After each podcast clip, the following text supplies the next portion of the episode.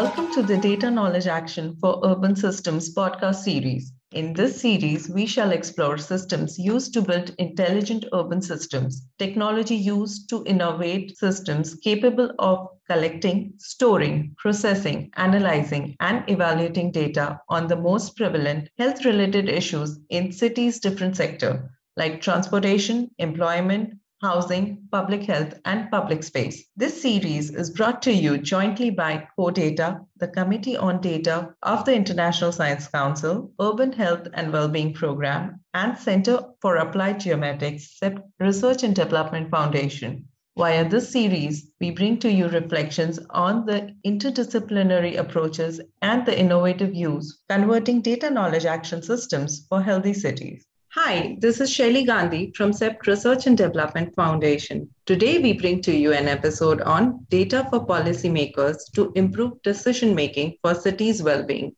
In this episode, we have Rachel Cooper, Distinguished Professor of Design Management and Policy, Lancaster University, UK, and Abdul Hadi Alijla, an expert on political science social capital and governance from Palestine, Swindon who is postdoctoral fellow at Orient Institute, Lisbon, joining us from Sweden. I welcome you both on this episode. This episode, we shall focus on various approaches taken for decision makers to implement good data policy for building urban well being. We often see that there are numerous factors which impact health, and this makes it extremely important for the policymakers to ensure cities' well being. So, in this episode, we shall explore the factors which impact urban health and well being from cultural, social, and political aspect. Thank you very much, Shaili. Um, and, and um, hello. Um, it's a pleasure to be here to discuss these issues. Um, and uh, we're going to be in conversation, I think, Abdul Hadi and I, uh, looking at cities' well-being and the use of data and decision making.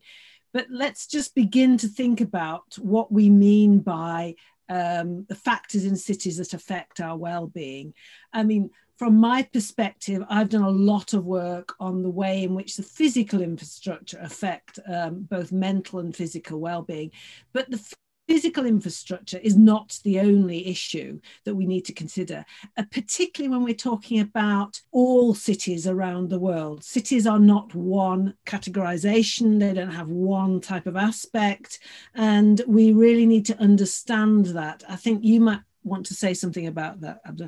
Thank you very much, uh, Shaili. Thank you, Rachel, uh, for having me. And uh, it would be great conversation with the Professor Rachel. And I totally agree with you that the uh, concept of uh, urban well-being and cities well-being is a very multifaceted and complex uh, phenomena that need to be taken into consideration, not only the physical and infrastructure aspect, but also the social, political, and economic conditions of these cities and culture aspects. Usually, these three aspects are more important than the physical infrastructure aspects. Yes, and I think also, if we think about that, because of those different cultural, social, and political environments, the regulatory factors, the way in which decision makers make decisions and have an impact on the city is going to be different. In the UK, we have particular regulatory factors, and we're just bringing some new planning re- uh, regulations to illustrate the importance of design. But I'm sure that is that sort of regulatory environment is very different if we're talking about Europe, Middle East, Africa. They will be different in the way people will use data to make planning decisions. Have you got any experience of that? I believe that this is the case in the Middle East. Um, eh, the, cities usually in the whole world they share the same factors that affect their well-being, uh, either in the UK or in the Middle Eastern um, countries. But one aspect here that influenced that uh, very much is the level of inequalities, inequalities in, um, in, in economic and culture aspect, and the level of social capital but also there are different aspects um, that affect the well-being of the cities, such as the available resources. Um, one of the things, even if we have resources like in Dubai, for example, in, in Jeddah in Saudi Arabia, they have a lot of resources, but how to use these kind of resources amid the level of inequalities, for example, the culture, social, um, and, and, so on, but also the level of industrialization and commercialization. I, I mean, yeah, for example, Dubai and um, they are commercial hubs. They have, um, but Dubai, for example, doesn't have industry. In Beirut, for example, it has it was a commercial hub for um, in the Middle East, but then it lost this because of some aspects of the infrastructure, because of political reasons, because of um, social reasons.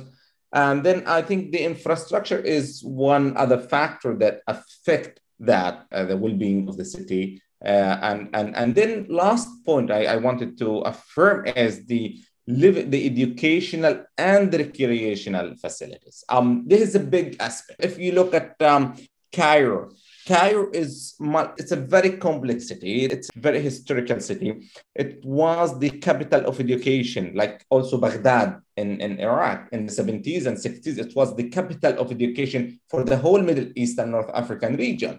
Then it lost that because of the political and social reasons. So here, the last point I want to say is the educational and recreational facilities also have huge impact on the city's well-being and the city design, which will um, definitely help in managing and providing uh, decision makers what they need and how they can uphold the, the city well-being and so on. So that's, I think, important, which all of these, they are affected by the level of inequalities in the city.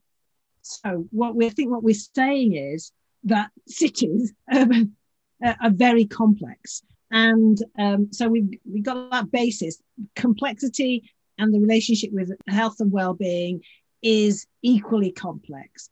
So let's move on to if we've got this complex situation, let's move on to data, knowledge, and action. The whole issue of data.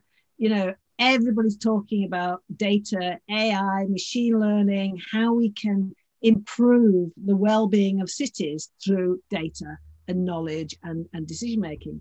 But what does that mean? Again, it's different. We have GIS, we have social media, we have BIM, the whole sort of digital built.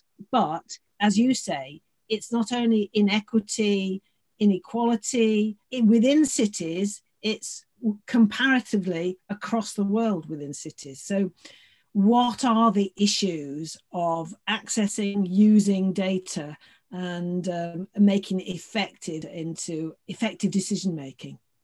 I mean, from our perspective, from the UK, the research that we're doing, they're really pushing ahead with digital built Britain and creating models using GIS and looking at how you integrate all types of different data, social media, um, having IoT in the city, Internet of Things in cities, sensors, monitoring people. There's all sorts of issues there about the uh, ethical aspects of data and use of data. There's, so you have the technical aspects of integration. Um, AI, machine learning, but you also have all the ethical aspects about privacy, trust, and where different cities are on what I'd say the ladder of maturity to being what some people call a smart city. You know, what is a smart city? Is it just that it has lots of data, but no smartness in making decisions based on that data? And I think that becomes very important because you can have smart cities, and we have had smart cities developed that fail. But a lot of the UK cities that are old have starting to embed technology in the places and try to use that. But they're still struggling with this integration and the interdependency, and then translating that into decision making that's going to improve well-being in the cities this is actually you have um, pointed to very important aspects. And let me start with the smart cities. Um, uh, there is this uh, old man uh, who told me um, a few months ago that what the concept of the smart city in especially in the middle east it will make people more stupid. Uh, because the city usually or cities in general have three main rules. One is connectivity which means that it must connect people together and without digital system. So the creation of smart cities and the concept of forcing digitalization of everything, it will create space between people. It will disconnect people from each other, which this will result in lack of trust in the society, lack of public spaces in the society that people get together, which means less and low level of social capital, which is very necessary to the economic development and necessary for political development, and will create more uh, individualism within the society. That's negative aspect. The second rule of the city is a proximity, which is to here, I mean, is to cluster the activities within the city, to bring together the creational, the educational, and how to deal with the urbanization of the city, how to design the city. Of course, if we have good data, we can uh, create somehow or see how the proximity of the city will be. But let me see this when this kind of data will help, for example, decision makers to segregate people more. And that's, I will discuss this in a bit. And the third rule of the city is the accessibility to provide services and goods. And the provide here is mean really high quality. And if we put together the uh, connectivity, proximity, and accessibility, then digitalization of the city or then the huge amount of data we have to digitalize the city or to help decision makers take decision will result in two very concerning aspects. One is, um, the, which is you pointed out in the ethical concerns, one inequalities, because in the UK, in West Europe in general, they have the capacity to have high quality data. But in India, in the global south, they don't have these kind of tools. And, and that's will create new gap of inequalities between the global north and the global south. The second point is the privacy, and that's very important. The privacy in the global north, there is some kind of ethical constraints with the social contract that people can, uh, through the democratic processes, can have this kind of a privacy. They can control their privacy. Look at the house, uh, Facebook, and other applications. And for example, um, iPhone, Apple collect data. In, in Western Europe, there is a new regulations not to collect special data. But in some countries in the global south, like in the Middle East, this kind of data will be collected by political regimes that will try to control the people and not to, to use this data for better equality and better services. And this is exactly like in Asia. So um, th- these are two very important uh, aspects on collecting data for uh, cities, for the well-being of the cities. So um, and, and well-being of the city and the population in the city are connected together. That these data will affect their lives and the city itself. I think that's a very important um, discussion because a lot of people believe that the use of data and the collection of data, say on the physical infrastructure and say the transport infrastructure, means that decisions can be more effective, that we can monitor buildings, we can monitor anything to do with, you know, net zero carbon. We can reduce our footprint by monitoring and retrofitting and redesigning. We can also improve the way in pe- which people move around. And I mean, you know, you know, most of the Western cities monitor their transport, monitor their movement of the population to improve the um, ability to move people around. So that connectivity is still there. And I think it's interesting that clash between what might be effective in making a, the well-being of city a better place by monitoring and retrofitting and redesigning based on the data you're collecting. And you're exactly right about the sort of inequalities again the more sophisticated systems that, ha- that you have in that sense and the more controls and regulations to protect people the better. However there is another area which is um, whilst collecting this data if you are using it in real time to control the city as it were you have got some le- uh, issues of vulnerability because you're then vulnerable to cyber attack, etc. So the whole role of data, data collection, and using that data either in real time or in response is is is a challenge and i don't think cities, in terms of their governance, very many cities um, have got the capability and capacity and skill sets to really understand the complexity of both the benefits and the disbenefits of this sort of avalanche of data and data collection that is sort of rolling forward. And you probably would say that could end up in the wrong hands if we do not have a lot more understanding of the challenge of this data tsunami that's that's hitting us. I totally agree with you. And one aspect is here is to understand how cities work and um, and how politics affect how cities work in, in, in general. and this is all, of course, linked to um, the collecting collecting of data and this mass data um, that provided for policymakers um, is going to affect the lives of the people. But here, what one thing which is important, even if we have a lot of data, and even if we have so much data, if we can't translate this data to actions, then it's useless. That's one thing. But also, if we use, if we have these data like in many Middle Eastern countries, in many in India, in Bangladesh, in, in Iran, in, in Iraq, we have so much data, but we don't have the enough resources to put these data to be analyzed and to build on these data. So, what then the purpose of these data? Then they will have this much data. Then the government or policymakers will try to make use of it, and then this has come the securitization or militarization of these data, which affect the life for negative aspect.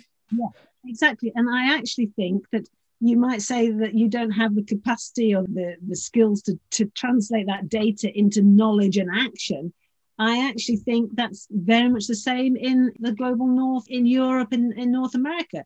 You might have some very sophisticated cities like New York or London, but most places are not there yet, and we haven't got the skills and capacity.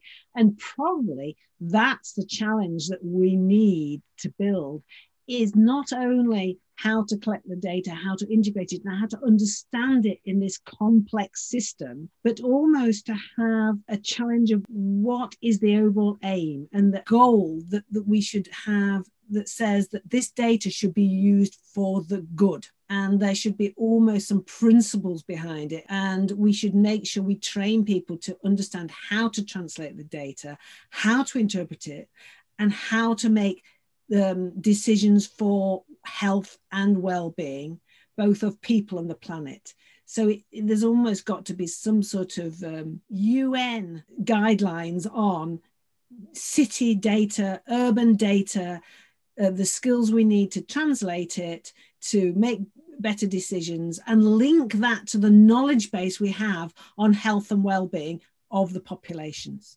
Well, I see the point, and, and I my my own view on this, especially in the global south, that two things. One is these kind of data should be collected at local level, the municipality level or neighborhood level. The GIS data, the uh, urban design to understand the culture, the needs, the behavior, the um, the interconnection between social culture and urban design, um, and then. Uh, this could be only at local level. And based on that, these kind of data can put into effectiveness. They, they will have more effectiveness than the national mass data collection and from the central governments or central governorate, which will could be used against the local the individuals. I mean, securitization of this data. So, which include GIS, survey data, um, it, it could include also the data on infrastructure, on social infrastructure and culture infrastructure as well. Yes, so I think what we're saying is we're looking for a sort of manifesto that says that uh, data should be owned by the locality, the community, and we need to train the community to understand both the relevance of it, to be able to take action based on it, and to ensure it's safe secure, and it's for their own benefit. Absolutely. That's exactly the point, especially in the global south. Well, I think it's the, the point absolutely everywhere. So thank you very much. It's been a very interesting speaking to you. Thank you. Thank you, Raja. Thank you, Rachel and Abdul Hadi. It was really interesting to listen to both of you, and you have rightly highlighted some of the major aspects which have been missing in most of the city's administration when they talk about making the city more healthier or moving towards urban well-being. Thank you so much. Thanks for listening to this episode from the Data Knowledge Action for Urban Systems podcast series. If you like our podcast and want to know more about the series, check out our website www.crdf.org and follow us on social media. Please leave a review, like, and share wherever you listen to the podcast. Look out for the next episodes and join us next time. Thank you.